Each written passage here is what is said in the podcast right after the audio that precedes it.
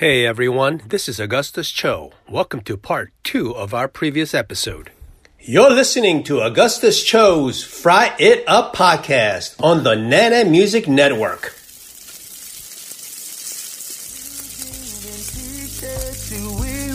We wore it like a name. I wish I could go back to those days when the town was the whole world and love was the girl next door. Soundtrack with a song in the dark. I miss those days when our dreams were there for chasing. The time was better wasted. We were summer young and living for a Friday. And freedom was a highway. Now I want to change into a whole different subject matter. And you had mentioned earlier that you are, in fact, mayor. And this is true. Um, Lee is, the thing on my shirt right yes, I, I saw that. Lee is an elected official as mayor of Morgan City, Louisiana. And so now we're going to kind of venture into that aspect of uh, Lee's life and accomplishment. I guess by now, at this point, when you uh, decided to get into politics, you had to become a somewhat of a local legend with a name recognition for all that you have achieved. Is that about right? Everybody knows me. Let's put it that way. Yeah, and, that's and by now it's it's virtually everybody in the world, right? If you're in the Yes. marine industry, you've Yes. heard of me and or dealt with me, yes. right? Um, And it gets even better later on with uh, SpaceX. We'll get to that too. yeah, Yeah. that, yeah. We'll get to that. We can only talk about certain things. I understand. Uh, when did you decide that you're going to parlay your name recognition and put your toe in the political arena? Well, our mutual friend kind of talked me into that. Oh, I'm glad. So, so after that oil spill was over, I can just see things not like they need to be in town. Well, it's always been that way, right? It's like Yeah. if you know somebody, you're friends with somebody politically, you get something done. If you don't, you just kind of on your own. But in this town, everybody knows everybody.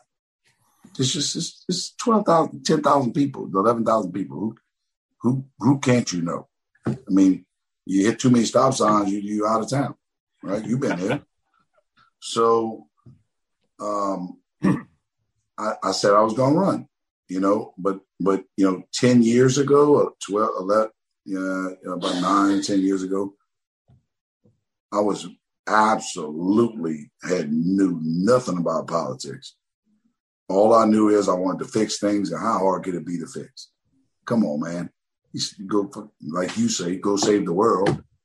You can save the town. Come on, man. I would hope. People don't understand it that way. People understand if you're that, I would call it arrogant and or just not going to put up with the BS, then they're not, they don't want to vote for you, right? They they they scared. It kind of scares them because you can you like too out there, right? Kind of like a Trump type thing, right? I call it the Trump mentality. So this, so uh, at first I really wasn't going to get in, and then there was this one guy who had ended up being the mayor, and then there was three other politicians, lifetime politicians, talking about lifetime. And I'm like, oh no, we can't have them. They're gonna beat this dude like a drum. I need to be on his side. I need to be a. He's a businessman. I'm a businessman. We need to equal it out a little bit. Turns out, me and him won, and kicked all three of them out. Like we we in a runoff. Then he beat me. Right? Are you talking about So- Kevin Voisin? No, no, no. So the, the guy that won, his name was Boo Grizzaffi. Okay. Kevin Voisin ran against us, Right. and then two other politicians, right?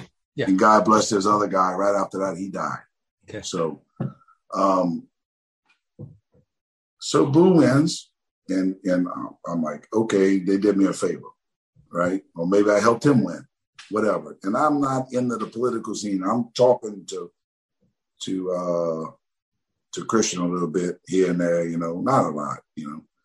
So, um, and people tell me, man, you just came off too too strong. You need to you need to cut back. So Boo does an okay job for the first four years. So I don't run against him. I'm like, if he's doing a good, decent job, why? What do I need that for? yeah. Then his next four-year term, he came in and he tried to be the, he tried to run for sheriff twice, and he tried to do all this, and, and then he kind of neglected the city for two years.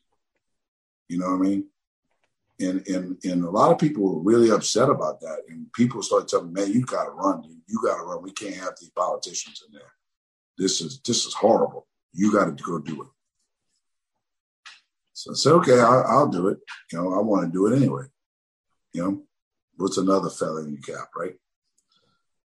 And then here come Voisin. Poor guy had a stroke in the middle of the, the election, right? They had another guy, newcomer. He's not even from here. He's only been here a few years.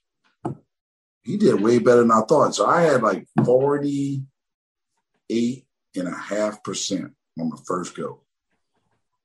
Almost got it on the first go. This new guy got 14%, and I only gave him 10% on the polling. At this point, I'm pretty savvy with politics, right? So, and I get into the federal scene, I get into the state scene, I get into the local scene of politics, and I kind of like it. I really do. So, getting a runoff with Voisin, he has a stroke. A lot of people, nobody really found out about it till after. He didn't even drop out. And um, and then I, I won like big time. Yeah, you won 56%? Oh no, I think it was more than that. Okay. Christian would know though. Okay. I'm not 100 percent sure about that, but maybe maybe so. So, but this guy's been a lifelong politician with his name recognition. His daddy was a politician. His grandpa was a politician.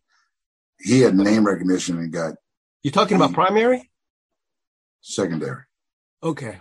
I didn't get. I got 48 and a half percent primary. Okay. That's why you need 50 percent plus one. Yeah. You know.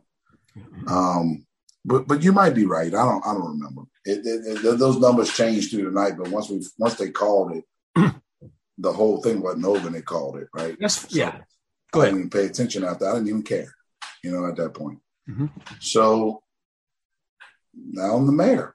You know, I get I come into being the mayor with zero dollars in the bank and a negative budget. Gee, they they helping me out.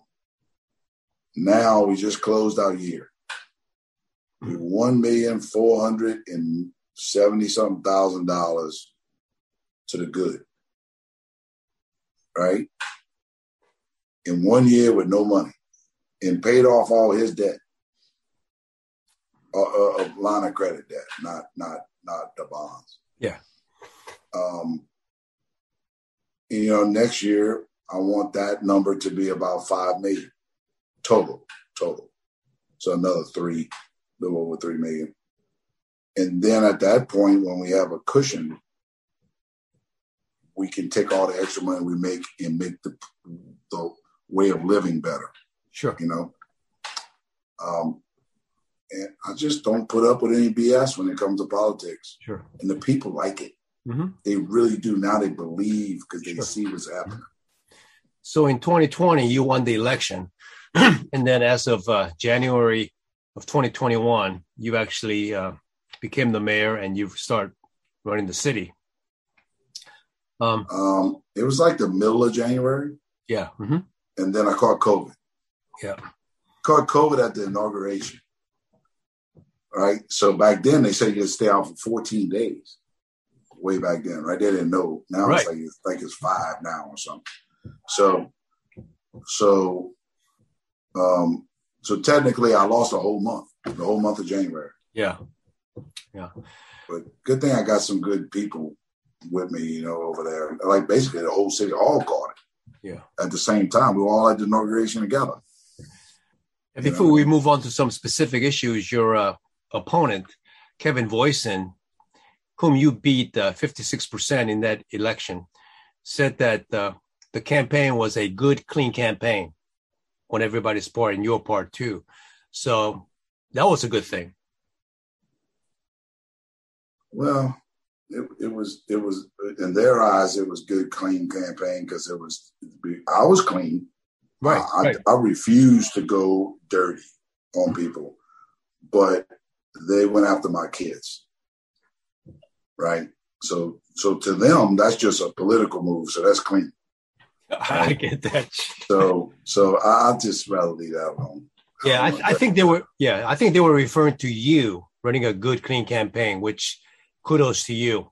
Now you said that during uh, the inauguration that quote I will bring back I will bring this city back to the glory days that it was. What was the glory days that you're referring to, and what was it about the glory days that you want to bring back? So the glory days of Morgan City were wrapped around the oil field, right?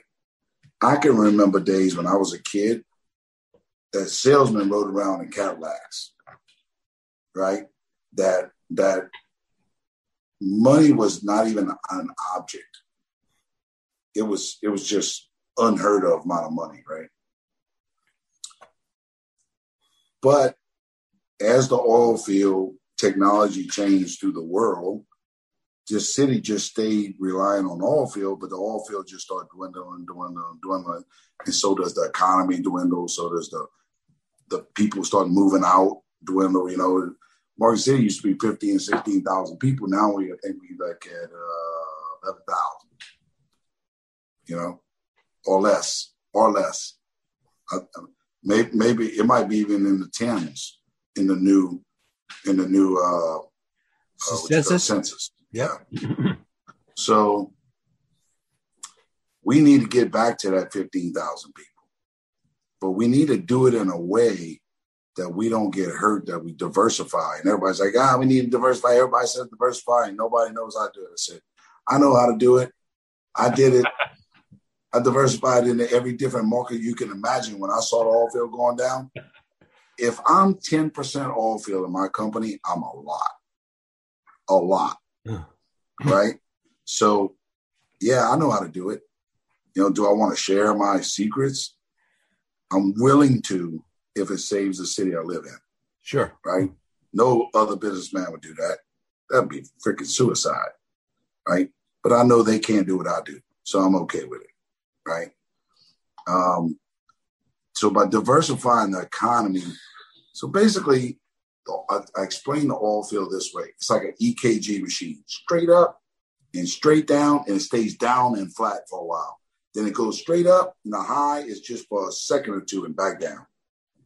I like the kiddie ride at the fair, the roller coaster that rides like this, right? Where you can't get hurt.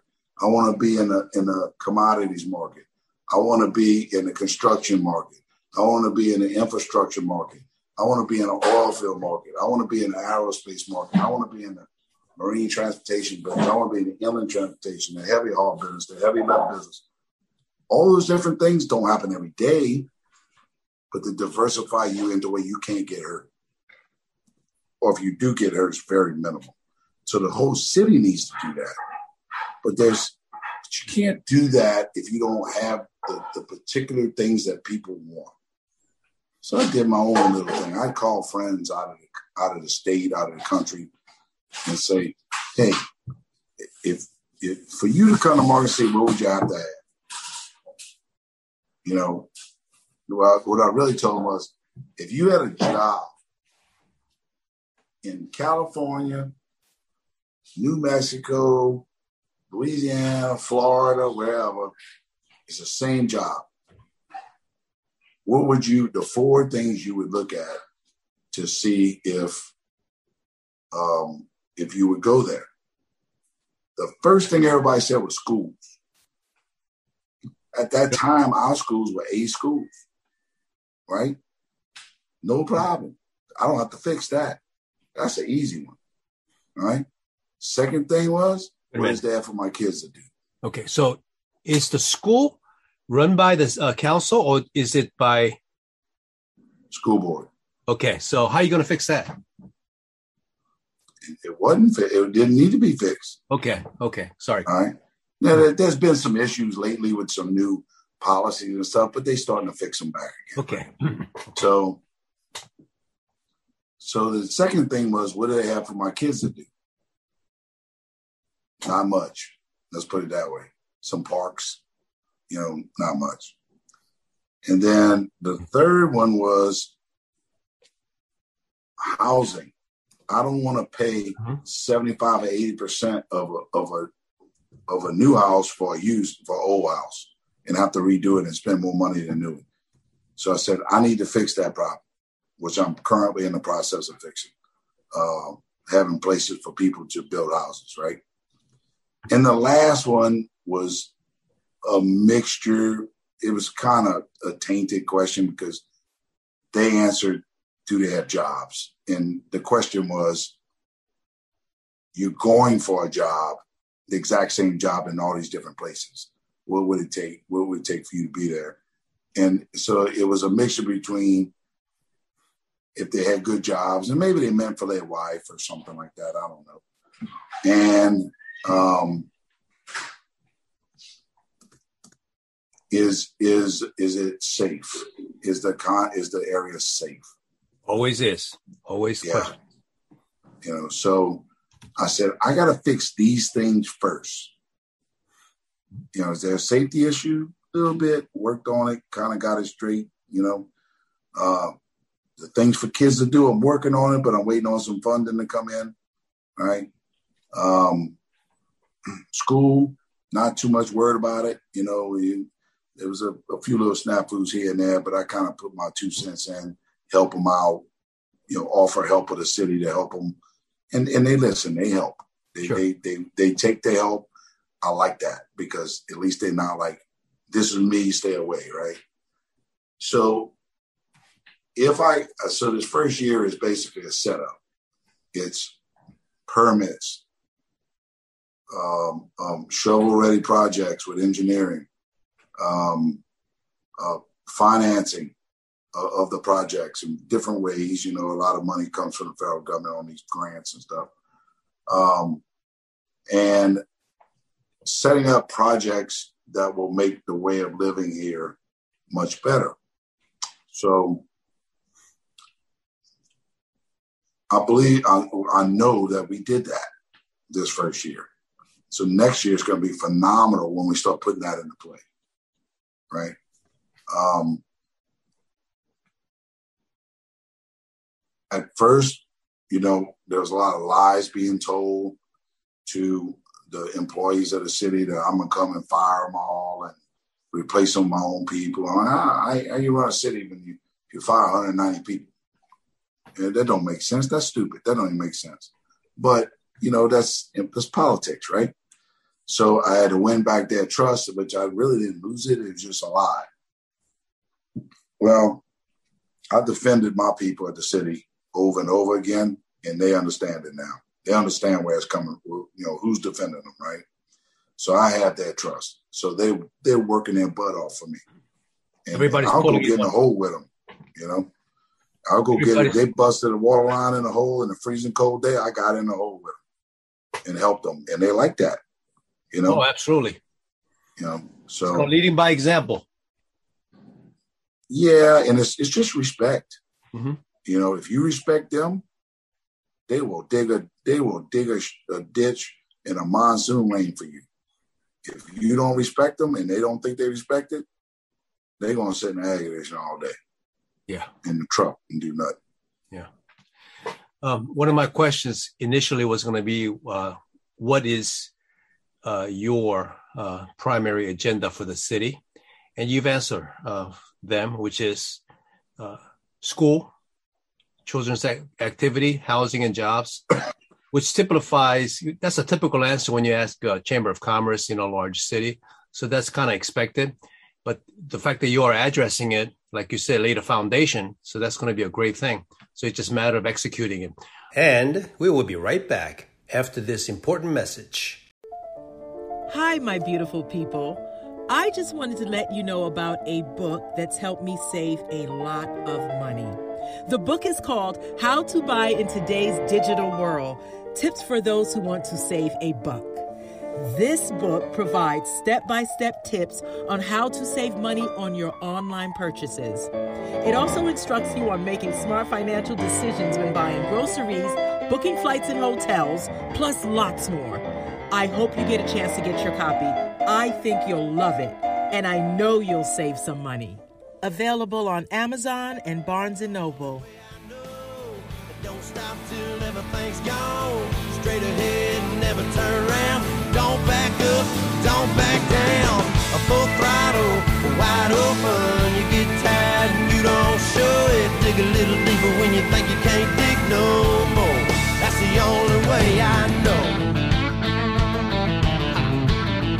And we're back. That old red dirt, the first thing What you learn is you don't get Political philosophy do you have as a elected official at this point that drives you? So this is something I live by because it ha- it's it, because it happens to me. I can understand, and the people can understand when things go wrong. If it's made by a human being, it's going to break. That's all I got to it. They can understand when you make a mistake if you tell them you made a mistake. They can understand if there's a catastrophe happening if you tell them. They can understand they need to be told certain things and they need to have direction. Like a hurricane came, I was talking to them every 30 minutes on Facebook, right? I love Facebook with the deal because one, it reaches everybody. The newspaper here is in the mail twice a week. I mean, it, it does nothing. So the theory is people can under, believe what they see. People in general, the human anatomy, the subdominal mind believes what it sees. Just like movies, right? You in a movie, right? Half the people believe that, right? Yeah, unfortunately. You, you see what I'm saying? All right. So if they see us doing things and getting the roads fixed and getting, you know, new signage and getting street sweepers running and, and a hurricane comes through and we get it, the power on in 20 hours and we get the roads cleaned up in two days and they see everything getting fixed around town and they and they hear the good things, then they believe it. And once they have something to believe in, they'll do anything you ask them to do. Anything. If they believe you. The problem is, is in the past, everybody's tried to hide things. Just just because they don't want to hear this one or two people complain or handful of people complain. You get that anyway, no matter what, right? You know what I'm talking about. And so I, my philosophy is tell them everything, hold nothing back. I, I scream and I try to get people to come to the council meeting because I want them to complain and tell me what's going on. And they're like, dude, we ain't got nothing to complain about. I'm like, well, okay, great. Then I guess we're doing our job, you know. But the, but the only thing I can't fix right now because I'm under contract and it's horrible is the trash pickup, right? So the trash pickup is just horrible right now. but I can't do anything about it. But I'm gonna. I got it lined up for later. It's under contract. Okay. You know, so um, it, it's it's not us. It's uh, a, a contract company. So my philosophy with with the politics is don't not tell them. Tell them. They can understand it. they talk about people all day long on Facebook, right? I, I laugh at it, dude. I go on there and laugh at it, right? But when I say something, if if I do a live thing on Facebook, hundreds of people are looking at it in minutes because they're like, Dragna, we don't never know what you're gonna say. It might be good, it might be bad, or you just might be mad at another politician. You're gonna tell it like it is. We want to hear it. But And you're a that's man of your word. Yeah, but you're a man of your word. So whatever you say, you follow through. So there is a there, there isn't a question of your character. It's question of judgment sometimes, whether it's good or bad. But what you say, you mean, and you mean what you say. And I back it up. Not many people can back it up, even if I back it up with my own money. Yes, I Right. believe that. I believe that. So, so your uh, political philosophy is driven by, I guess, more of a practical aspect, like a businessman. Like you, you identify problems and you want to solve it, in terms of practicality as opposed to trying to run it through the political process in your head, how this impacts this group or that group, that sort of thing, right? In other words, Yeah. decisions you make is based on the greater good of everyone, not just a specific minority group of one sort or another. It, it is, but you know what I found out that certain minority groups have been left out, like bad left out, and I didn't really believe it. I was like, man, nobody would do that. Why would they do that? Then once you're the boss, you find out all kind of stuff, right?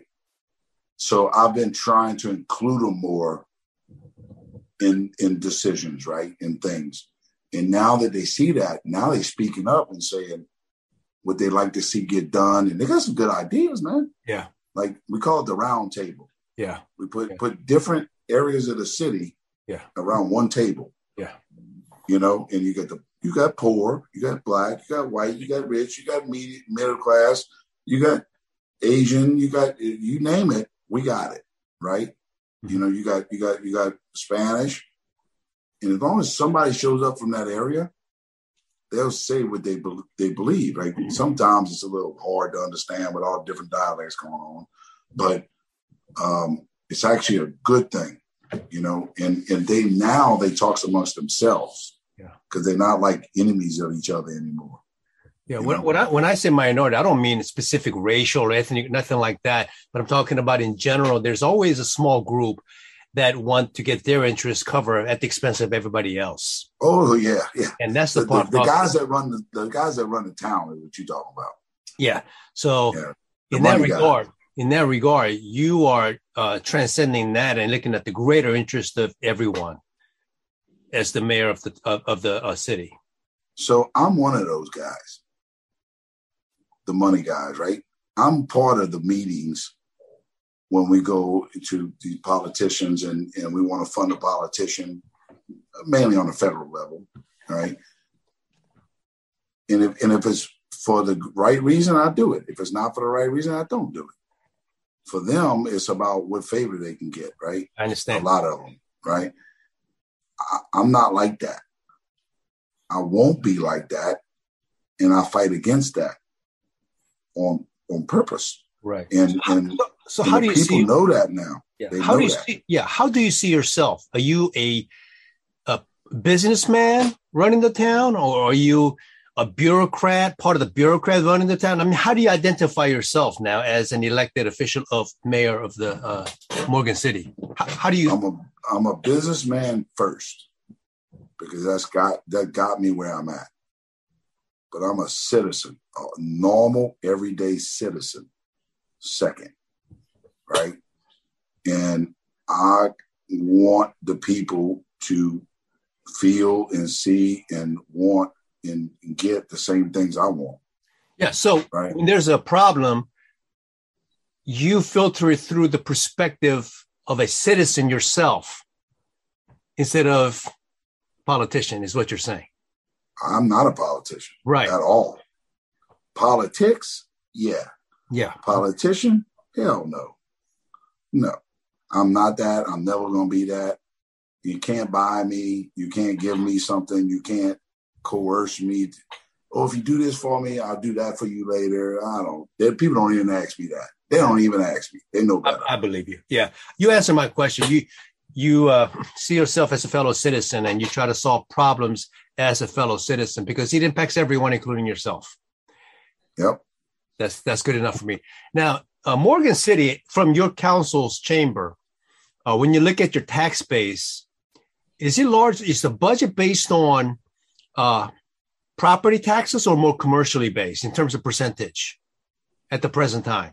You talking about to run the city itself? Yeah, the tax Like, base. Yeah, the tax base of Morgan City. Where do you get your funding from? Is it mostly ta- uh, property taxes, or is it more from business? You know, commercial ba- uh, base. one third property tax, one third. You know, we don't get business taxes. We get sales tax. The one third sales tax, which would be which would be business, Yeah, it's same. Yeah, I understand. I just want a breakdown of it. right? One third um, uh, property taxes, and one third is the property the profit we make off of our electric and water, sewer, and gas, our utilities. Okay. So based on that, the breakdowns, as mayor, as you look down two, three years from now, do you want to adjust the balance of that percentage wise so that because it's difficult to fund the city just through property taxes because you know people pay have, a hard time. So are you going to try to increase the commercial or business taxes, or are you going to bring in some other infrastructures to increase the tax base, or is your model to reduce waste and spending? It's a lot of all that, right? So reduce waste and spending is we proved in the first year $1.4 million worth, right? And that is reduction in cost. But we fixed more stuff than they did. We bought new vehicles, we bought new street sweepers, we bought all this new stuff. They've been running the old raggedy stuff, right? Um, they, you know, fixing things and getting things done all come with money, right? You, our taxes in Morgan City are one of the cheapest, or is the cheapest one in the entire parish, right? So we can't go down. Don't really want to go up, right? To if we went up a little bit, we'd be like rich, like we'd have all kind of extra money.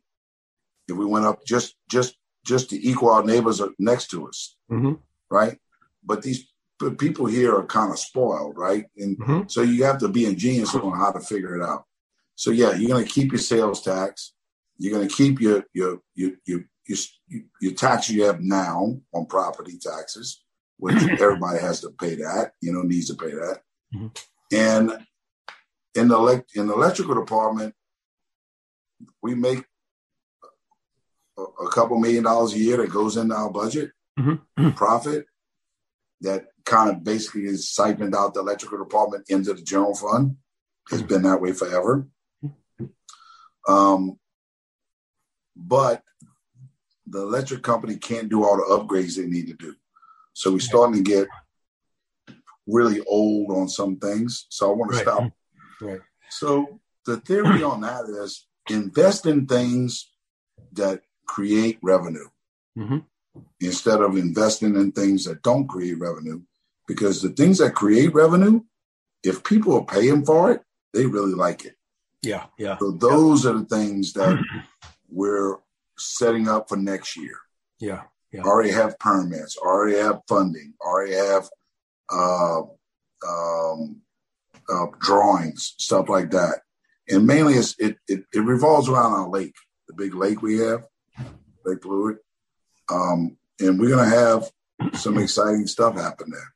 You know, Uh, um, in the past- slow. You know. in in the past, in terms of uh, Morgan City, was the problem tax and spend, or was it a spending issue or or, or revenue issue?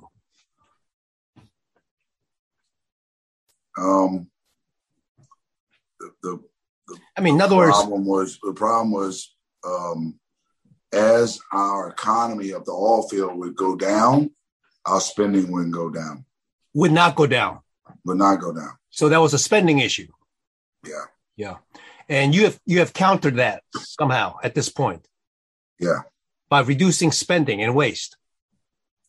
Well, if people just work instead of working all week and doing nothing and coming in on the weekends and working overtime, Welcome to government. can- well, then, then maybe we'll pay them more money if they do a better job. I agree. Work less hours, make the same money, and spend time with their family. Right? I agree.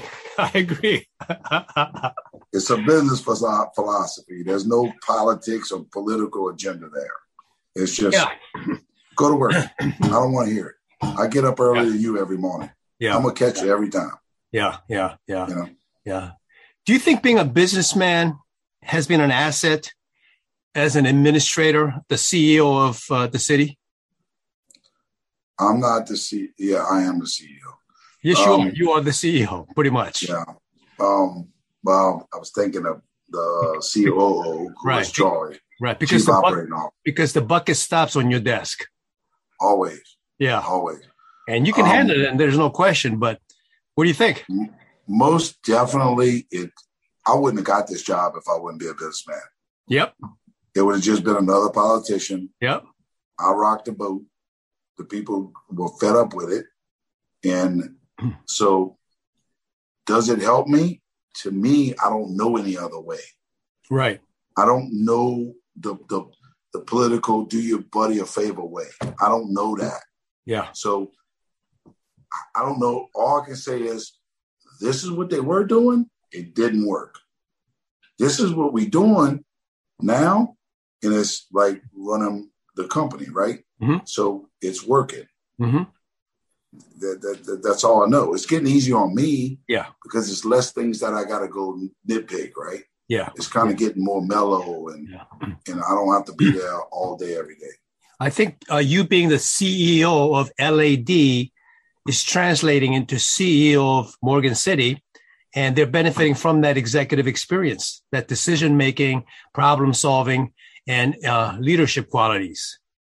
Am I off base? Yeah, no, you you you're hmm. correct because I've multiple. So the COO, his name is Charlie, and he thinks just like me.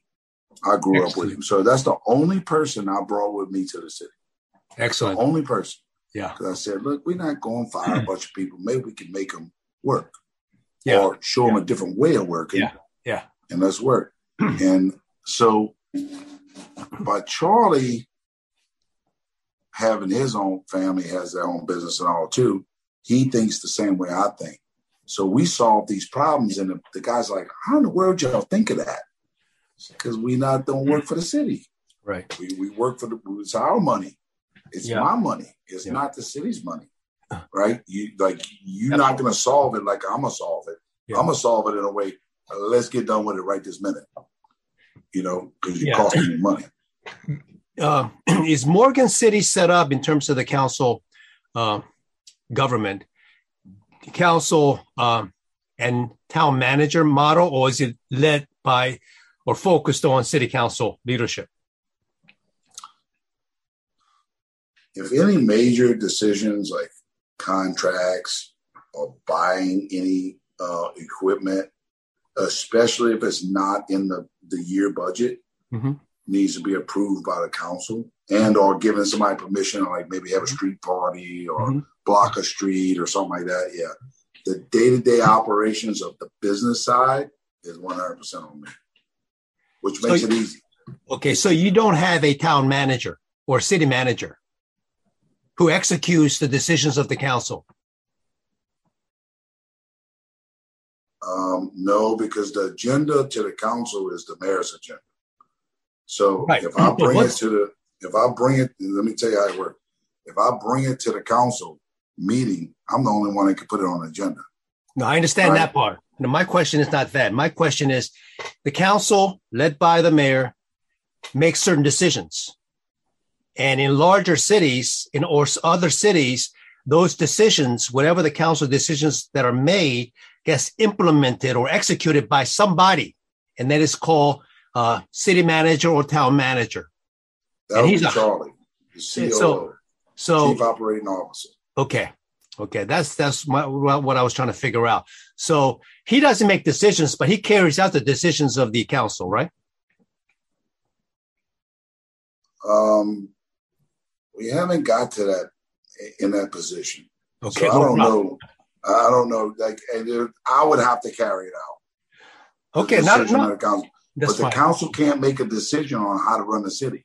No, no, no. I'm not talking about once a decision is made, that decision gets carried Give me an example. Example of a of a of a, a Or maybe, uh, uh, maybe you put up a certain building or whatever, or some kind of a, uh permit issue or whatever has been carried, uh, is done.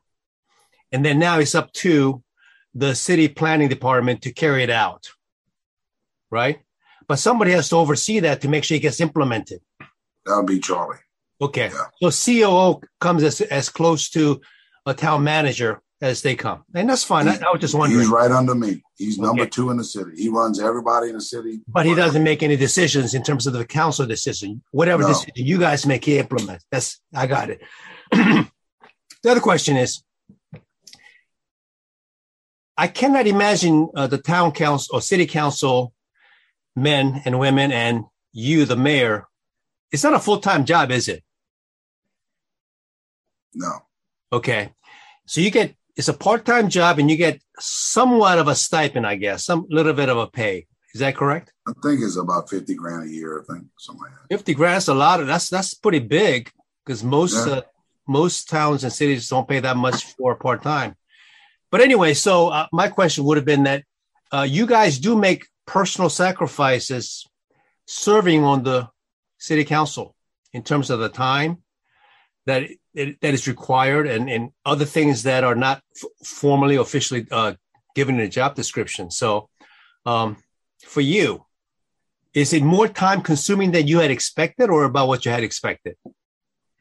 No, I expected at the beginning to be more time consuming and then start slacking off. And that's exactly what it did, right? To implement these things and let Charlie do it. Um, it's a it's a good thing because I don't want to be the micromanager. I want them to him to be able to get his job done.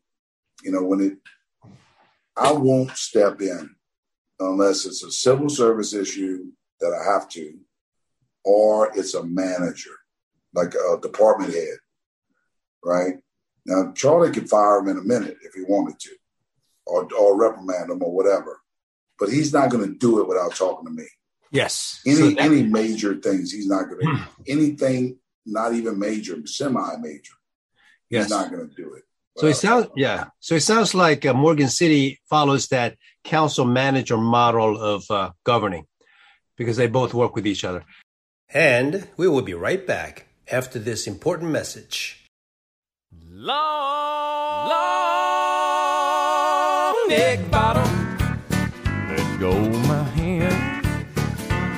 Hey, jukebox, don't start playing that song again.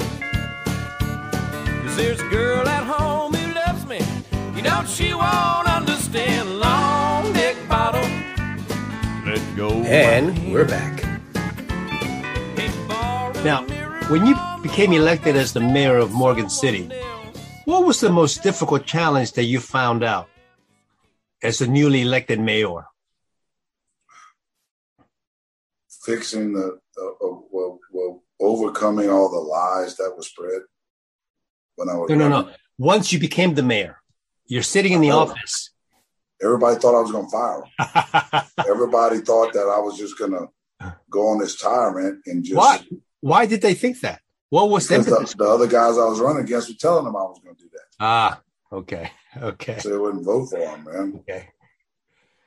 At this Um, point, which aspect of being in public office do you find most challenging? Um, I would have said six months ago, dealing with the stupid little complaints, right? But it's not anymore because I just put that off on Charlie. Yes. Um, Mhm. The most challenging is certain budgets in certain departments that I, I have to fix, but I had to just let it ride for a while to see what happened. Yes. And I'm starting to fix them, Mhm. but you know, I have a couple departments that just are hard headed and they're not going to make a change and they're going to force my hand. And, you know, they're either going to do it or, or be done. One Yes. two. Speaking of that, and I don't know because I'm not from here, so I'm just throwing this out as a question. Um, obviously, the police department in any cities or towns reflect the council, city or town council that they're representing.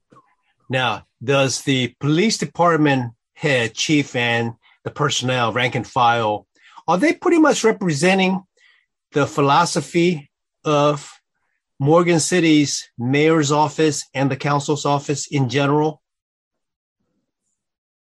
I think that uh, battery's getting low, but I'm good. Um, I think that the police department does definitely does not.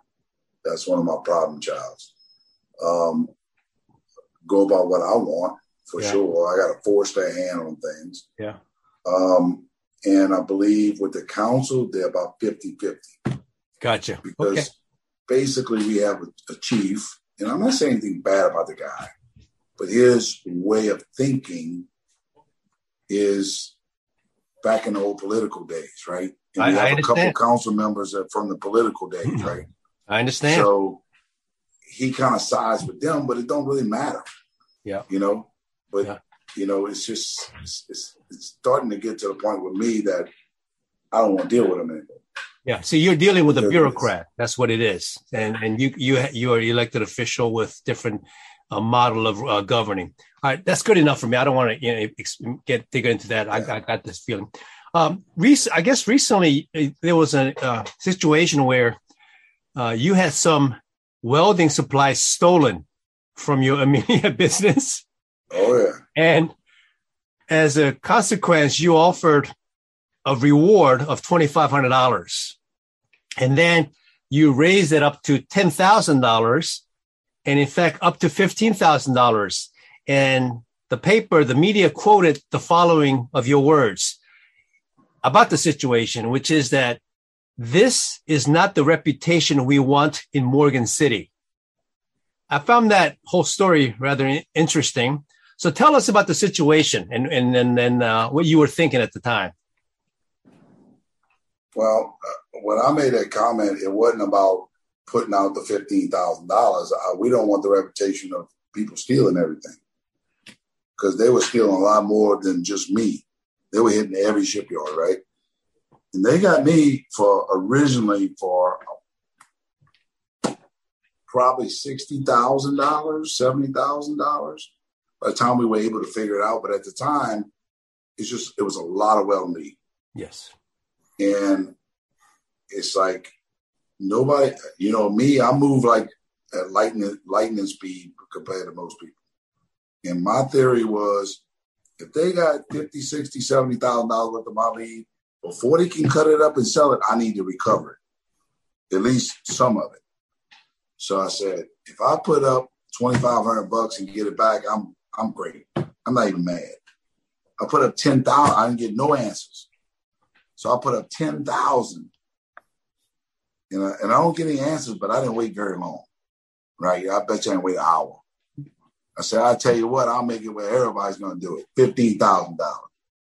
Right? And if I got $15,000 with the lead back, no harm, no foul. It was the same thing, no matter what. Right? So I ended up getting about $25,000, $26,000 back worth of lead. So I came out ahead 10, eleven thousand dollars, right? And then I didn't. Even, the guy didn't even take the money. How about So, how about that? um, you know, it, it, my theory was hurry and get something back before they cut it up and strip it and sell it at the scrapyard. And if I if I get that much back or more, I'm gaining. That's the business side of it. yes. Oh, absolutely. Plus, I need I need the lead back so my guy can go back to work. So it turned out well. it. Yeah. It tur- so in the end, it played out well for Morgan City. Look, as soon as I said fifteen thousand dollars, there were more people calling me to call to have liver pills. Let me let you know. It, was crazy. I said, "You late?" dude?" And everybody said the same guy name. So why you didn't tell say it when I said twenty five hundred dollars? Maybe you'd have got it, right? Or ten thousand. Maybe you'd have got it. They were like, "But we still we were at we were at work. We couldn't look at that at work. You know, we saw it when we got off of work. So it's just the business side of it. You know, it, let me get more back than what I'm investing, and I'm I'm I'm, I'm making money. That, that works for me. Uh, my last question regarding a political ring, and then we'll move, move on to uh, another interesting topic. Uh, do you feel that you're going you're going to stay in politics in the foreseeable future, or do you think it's going to be one of these temporary things where you solve a problem and then you let somebody else do it? So if I can fix this stuff with the city and or have it on its way and there in four years and have um and there be another person that wants to do it that is credible and and I believe that can run it and not screw it all up. I, I would walk away from it after four years. I've always said that. Right. But if I can't get it done, and I can't, I want to get it done in four years and walk away. Let's put it that way. That's the goal. Yeah. Right. Yeah. Which If is I not likely. I'm willing to stay, Okay. but I don't want to. I have no other political aspirations. Okay. You know, I don't want you to I've been, put that. I've been asked to be a senator. I've been asked to be a congressman. Hell, I even been asked to go run for for governor. I wouldn't run against my good friend. Yeah. So I wouldn't do that. Yeah, I mean, most likely in uh, in three years, it's difficult to move that ship called government. So you it probably would take another term, and in eight years you can get a lot done. But I don't want you to carve anything in writing for me just because I'm asking the question. I was just wondering because you know sometimes people find the political ring interesting, and then they want to keep- keep on going. Others they want to solve a problem and then get their life back. So I was just wondering about yours. I just figured that, yeah, I mean, I'll, I'll be about done with my company, you know, kind of walk, walking away from it, you know, and, um, My kind of guy. and, and, and if, if I can walk away from both of them at the same time, it'd be perfect, you know. Excellent. You, what you, what do you work your tail off for all your life? To retire. So, so in the end, whether it's in three more years or four more years, second term, what do you want your legacy as the mayor of Morgan City to be? Absolutely nothing. I want everybody just to live a normal life. I don't need them to say, Dragna built that water plant. Dragna did this. Dragna built that thing at the lake. He did that. I don't want that. I don't ask for no credit from anybody. I don't want credit. Okay, Get credit in a checkbook. you're uh, very unique, highly unusual, and I will uh, enjoy that. All right, let's move on to another subject, and then uh, we'll, we'll call it quits. Um, you know, when you got into fixing things because you're interested in that, and then you ultimately you created your uh, company uh, LAD, which deals with barges. When you began LAD in uh, 1996, to most people in America who who are not in this industry, being in the barge business doesn't sound very sexy, you know, for most people. But you never know where something leads to. So when you began in 1996 uh, building barges, did you ever envision doing such unique projects as working with Elon Musk and his SpaceX project? No, I never envisioned that. And I'll, I'll be honest with you, nobody did because they didn't even exist back then. But um, like like I told you before, you never say no. At least not at the beginning of the conversation, right? So people think you're crazy, right? People think people are crazy. They they not ignorant crazy, just like uh, wild crazy, right? Well, can you imagine? I'm sitting in my office. People come walk through the door with some crazy looking sketch. Have no idea, don't even know what a barge is. Don't even know what any of that stuff is. Tugboat, they don't know nothing. We want to land a rocket on the barge. Man, get out of my office, dude. I don't want to talk to you. I don't know who Elon Musk is. I don't know nothing about SpaceX. I don't know. This is 2014. That's how long I've been dealing with. And I'm like, what in the world are you talking about?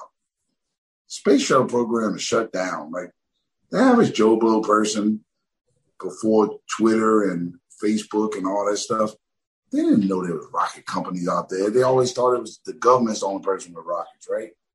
Literally. I looked at them, I said, look, you can't build that. They said, why? I said, if this ain't gonna pass ABS and that ain't gonna pass ABS and this and that.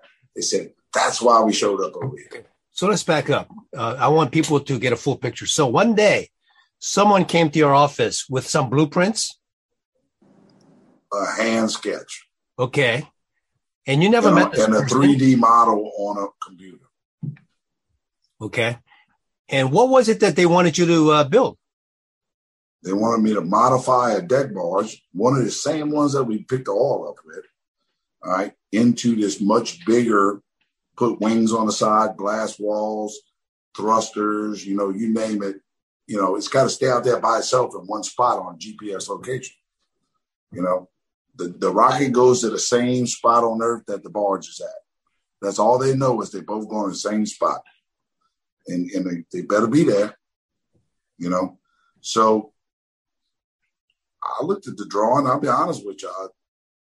I, told them what their flaws were, right? And they said, We heard that about you. I said, Well, okay. I don't even know who you are. And they're like, We work for Elon Musk. I said, Who is that? What did they hear about you? Well, they just heard. Uh, well, basically, they they went through the through the the uh, the patent office, and they found shipyards that had patents because their theory was they needed somebody who could think on their feet and solve problems. Just so happened I happened to be in the same town the barge was. They didn't have to move it. It was actually at my yard. So so they said, look, if you can come up with these other things, you can help us envision this to, to this envisionment to make it work. So here comes the business side of me. You got a checkbook? That's what I told him. He said, Yeah. You got money in it? Yeah. Write me a check, and then we'll, we'll get moving with it. Because I don't know who you are, and I don't know if you got any money. They already had a check. I ain't gonna tell you how much, but they already had a check written out in that in that briefcase. We're talking big figures, right? Yeah. Yeah. so I get with their architect, naval, and I said, you can't use a regular architect. You need a naval architect. So I should, I told them who mine was. We got together within a week. We had a drawing, right, of something that ABS would pass, Coast Guard would pass, and then we started building it. Within a month, we had a drone ship ready to go. Wow. Now, don't me wrong. We it was a very very um, beginning version of it. Let's put it that way, right? Very stripped down version because I don't know what their budget is. I don't know what they want to do. I just they said I wanted to stay on location. I need these thrusters. I need these engines. I need to build this stuff on here. I need uh, this electrical, and we made it happen, right? And um, and it worked, and and then it just grew from there. You know, it just it was astronomical amount of stuff. At some point, Elon Musk probably came down to talk with you at some point? No, I met Elon a couple times uh, in uh, Florida when I was working over there, and uh, one time at his office in uh, Los Angeles. Yeah. And what was your what was your impression? My impression was he was strange to the point of super smart. You know, some people are so smart they dumb you know, dumb to the surroundings. I understand. All he thinks about is what's on his mind. You know, when you break up your day in five minute increments, partner, you got some stuff going on. I've become really good friends with his his number two guy, right? And um, you know, we we we we he don't work for him anymore. He works for another rocket company now, but we still talk on a weekly basis, bullshit, eat lunch when we in the same areas, stuff like that. And uh but this guy was with Elon up to like not even a year ago, you know. He's the vice president of launch. So um there's some good people there, but th- he's a very so the reason why we get along great with him is because Elon believes that every nobody should have to go home to their family. Everybody should work 80 hours a week. And the rest of the country don't work like that. Only Louisiana. Really? So we'll travel to wherever the barge is at and go repair it. I mean, who gets to crash rockets for a living, dude. Who gets to do shit like that? Who gets to blow stuff up? You know, not many people. That was pretty cool. Cool factor is gone now, though. It used to be a cool factor, but now for Elon, for SpaceX, you do barge repairs and conversions, right? Yeah. What is that? What, And- what exactly does that mean? Unpack that for us. So we, we convert the barge into what you see now from just a standard square barge to all the stuff on it, right? The operations of on a DP system, dynamic positioning system. You name it, it's on there, right? Um, and the conversions come by their drawings, not mine. The first one was mine, but after that, they got smart and got the engineers involved. The the repairs are anywhere from crashing a rocket to landing a rocket that's got a little bit too much liquid oxygen in it. You know, liquid oxygen is negative negative 327 degrees. So if you land it on a so the rocket engine puts out 6,000 degrees Fahrenheit, basically burns the deck. Then you drop negative 6,000 to negative 327, it'll crack the deck, right? And so we got to go fix it. You know, if it warps the deck too many landers, we go fix it. You know, anything. They crash a rocket, blow a hole in the deck, go fix it. They want to build some crazy stuff, we just build it. You know, Is that technically difficult or, or is it more physically labor intensive? physical labor intensive. Okay. Uh, on your website, you also mentioned that uh, you also do demolition of Launch Station 39A in Cape Canaveral. What was that about? So 39A is uh 39A and B is where they launched the two space shuttles from, but 39A is where Saturn V left from. Um, so it was useless. It was basically half rotten, you know, and so SpaceX contracted us to build parts of their new space, I mean, uh, launch pad here in Louisiana, shipped it over there. And um, so we went and demoed a bunch of stuff on the pad to build a new pad. So you still had the tower and the rotate RSS, which is a rotating service structure that the thing that held all the satellites for the space shuttle. Basically, a huge giant clean room. When they opened up the space shuttle, they put all the stuff in it. So we demoed that too. That was 5,800 tons, 210 feet, 215 feet in the air, while we were launching rockets right next to it. The most active launch site on Earth, and we're demoing a big old steel structure right next to it. That's some unheard of shit. That's some Elon stuff right there. And we will be right back after this important message. I got some money in my pocket, got some trouble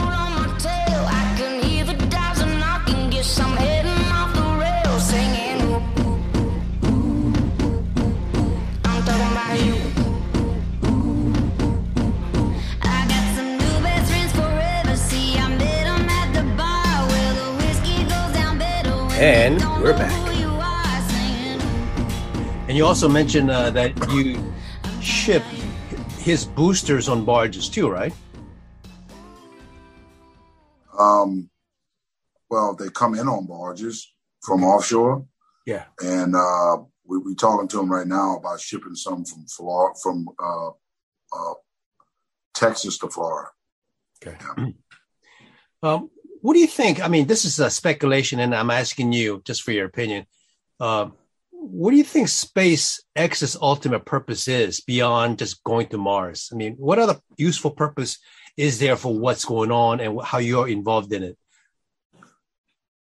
I mean, I can't talk about what I know, but I can talk about what I what, what is public. Yeah. Um, and what I believe. Um, I believe that it's going to be a uh,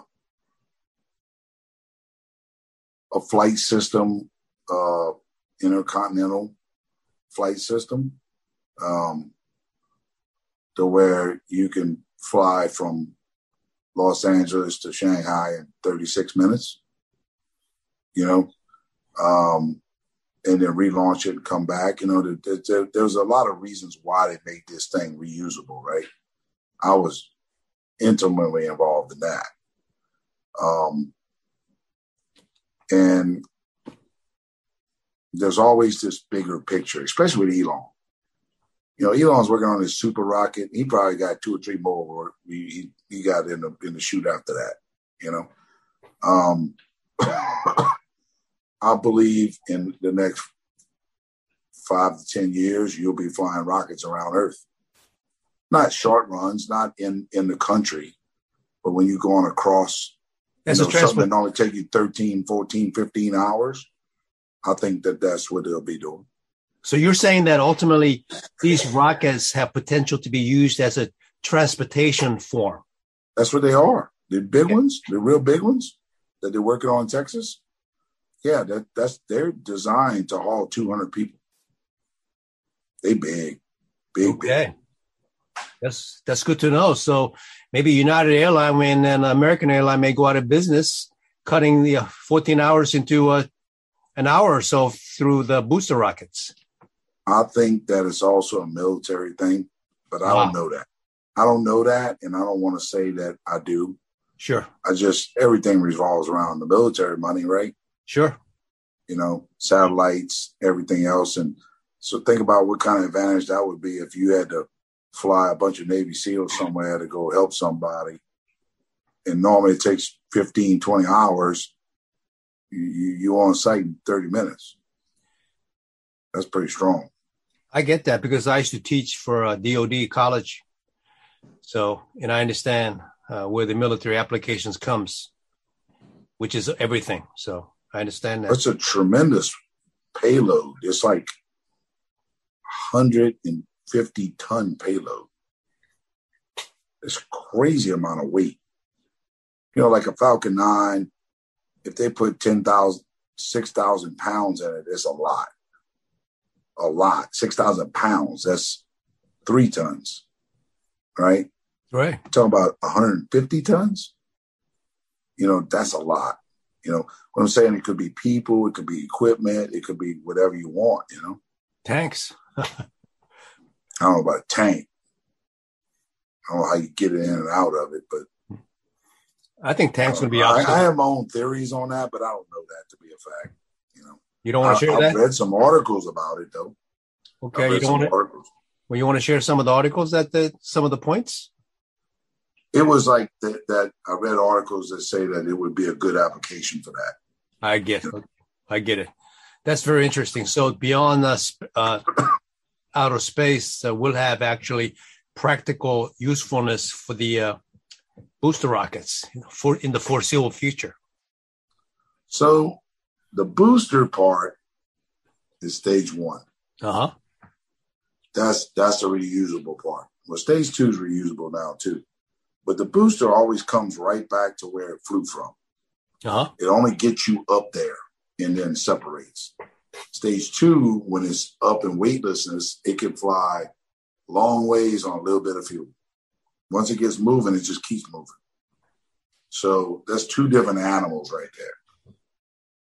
I get it. But it's my understanding, they're gonna have like a thousand of these things. Like that's a lot. That's a lot. Well, that's a lot of business for you, I hope. I would, I would presume I would get my fair share. I mean, we're talking huge numbers you already have, and it's going to be even bigger than that, I realize. Uh, one last question is about Elon, and if you can share, that's fine. Otherwise, we understand. You think that uh, knowing Elon for the uh, over the years, do you think he has a life philosophy or business philosophy that drives him to be what he is today? No, Okay. I believe he just when he gets it in his head, he's just not gonna stop. He's sort of like you when it comes to solving problems, right? Yeah, but my expectations ain't that high. Uh, but I think he's a total genius. I don't. I've never read or asked or anything about like what his IQ is. I, he probably never took an IQ test, yeah. but I would have to say it's close to perfect for a I person to be able to be that far ahead of society in general, much less technology, be that far ahead of everybody, is unreal. That is just unheard of. They told him, they told me I was crazy for messing with the guy. Like I was threatened business wise, all kind of shit for messing with him because he threatened the other rocket companies, right? Oh, I see. Yeah. yeah. Oh yeah, they were passing that down down the chain, bro. Like, look, man, when you pay me, I'll do what you want. Yes. Until then, I'll do what he wants. Yeah. You know. Now you have Blue Origin. Yeah, they, they talking to me too about doing a bunch of work for them. You know, Jeff Bezos and them. And and I, their philosophy is slow down, don't crash, engineer. Elon's philosophy is crash it, build another one, make the modification not to crash it, crash it again, make some more modifications. It's faster, and he's right. It's faster and cheaper to crash it than it is to engineer it for 10 years. Good. To, yeah, that's that's interesting. being honest. Yeah. But he has the technology. The technology is not the rocket. Yeah. The technology is not the engine. Yeah. The technology is the computer system, Yeah. The software. the, the flight hardware. Yeah. Yeah. That is the technology. And integrating it from a little rocket to a big rocket is not, I don't think it's that much. Yeah. I mean, it blows my mind when I see that uh, SpaceX come back down and land because you know I grew up in the '60s. It didn't work like that. They they went up and then they landed in the water, and that was it. Get it- picked up. It don't work like that for nobody else. Yeah. Yeah. Yeah. ULA, Yeah. still crashing them in the water. Yeah. Uh, Pegasus crashes them in the water. Yeah. Uh, uh, uh, there's there's 20 of them, 30 of them around the world. They all crash in the water. Yeah. Yeah. So the fact that you can bring it back right down on your barge is quite quite impressive. And in closing that thought, I mean, it really must blow your mind that when you got into this barge business and industry, you'd be at some point on a cutting edge of society through Elon and what he's doing. And you're part of that process. It doesn't blow my mind. I'll be honest with you, dude. It's just like I'm not one of those guys that look for this credit, right? So when you don't look for the credit, it's just a job. Okay. You know? That's If the way I look look for at Hollywood. Then, it, then it's Hollywood like you, right? That's the way I look at Hollywood. Just a job. It's a gig. It's nothing Yeah. personal, you know. All right, Yeah. good enough. I appreciate your humility and your practical, uh, salt of the earth attitude. Just for fun, you tell me what's what uh, your your thought process was when you uh, sued the New Orleans Saints for season tickets. I read that. I read the uh, the judgment, and I, I found it very inter- entertaining. So, give us You the didn't see him kneeling. You didn't see him kneeling anymore after that, did you? Well, listen, I don't want to. You tell. Give us the background. Tell us a story, because uh, so I'll let Dude, you. I'm, I'm at a football game with my wife and I don't know who else.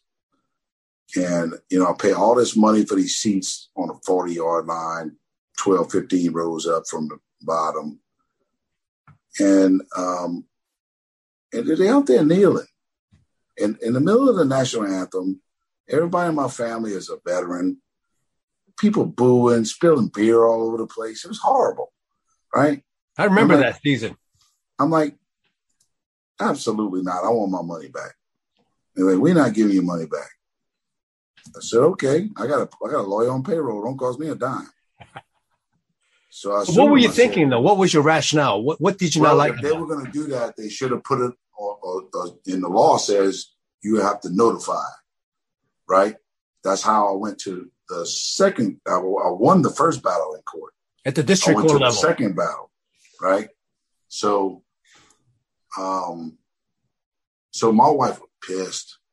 My kids were pissed because I mean they got people saying, "I hope your kids die. I hope you this," and I mean you should have saw that. It was. Re- I never even thought people would would be that ridiculous, right? They were pissed I'm at like- you Oh yeah, oh yeah, oh, because yeah. you had even- because you had sued New Oh, Orleans yeah. State on district court. So we go to the we go to district court, right? And uh in district court,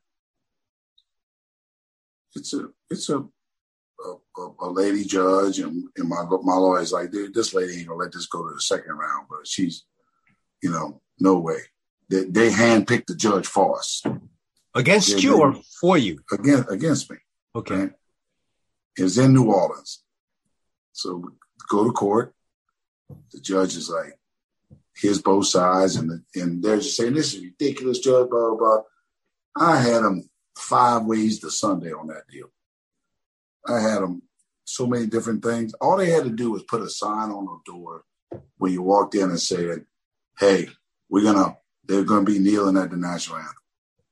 If they did that, it, have been okay.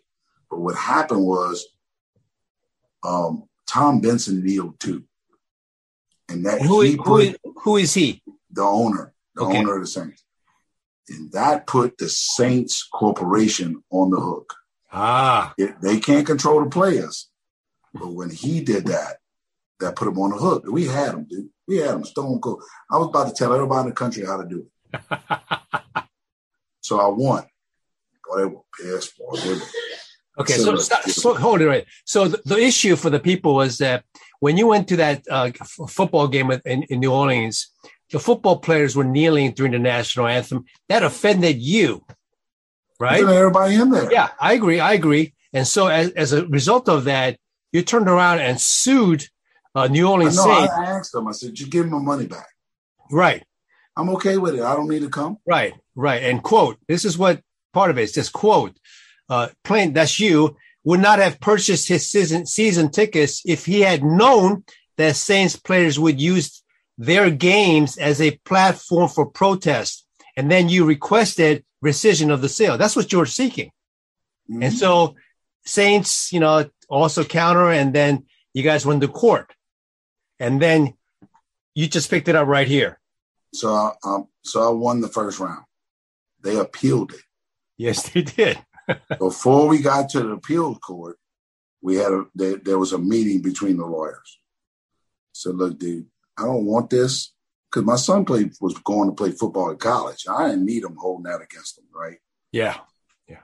So I was like, look, whatever, I don't care, but this needs to go away. But y'all need to quit kneeling.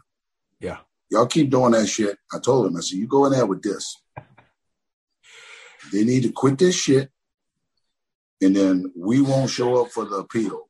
We didn't even show up. All right. And then they can save face like they won. But they need to quit the kneeling thing. Or I'm telling everybody in the country how to do it. And they stop kneeling. Can you imagine 50,000 people times 36 teams suing them? Yeah. That'd break the whole goddamn system. Yeah, yeah. Yeah. Yeah. And, and, and, and any other details I can't talk about. Yeah. I got you. So, and at that point in time, for years, I ain't seen nobody kneel for a couple of years now. Oh, I love it. I love it. So, All right. That, that, that was very entertaining. And, and I hear you and I know where you're coming from. And I knew there was a story to be shared. And I, I appreciated what you did on behalf of America. All right. In conclusion, what is next for you, Lee Dragna, in your life? What's up next? next step is retirement. I don't buy that. You're not going to retire. Well, I mean, it's, it's five or six years down the road, so you never know what's going to happen. Okay. You just take it one day at a time, one step at a time, one breath at a time, and one minute at a time. Okay, great. What's the uh, preferred method of people contacting you if they wish to uh, contact you for whatever business reasons or whatever else? Your Everybody email on Earth address? has my cell phone number. Everybody on earth has my. You can Google me and see my find my cell phone number. Sounds You know. good to me. A lot of people Facebook me or something, message me, or they call me on my cell phone, or they email. They go to my website, you know, my business website. My the phone number's on there. You know, email me, whatever. I'm I'm open. I don't hide. Okay. And uh, who would have known that in the deep bayou country, there was individuals like you making a huge difference. In fact, making an impact around the world with what you do. All right. Before we end, I'm going to wish to thank Valen Productions of Patterson, Louisiana, who made this podcast episode possible. And I thank you for that. And with that, we give Lee Dragna, the mayor of Morgan City, the final word, closing word. I don't have a closing word. I just hope, I just wish everybody can get along a lot better than we are in this world. If everybody got along, this world would be a lot better. So that, that's my final word. Try to get along with everybody, and this world would be a lot better for us, and especially our kids. Thank you, Your Honor, the Mayor, Lee Dragna of Morgan City. And as always on Fry It Up podcast, we wish you that your uh, journey in life be filled with peace and health. This is Augustus Cho, over and out.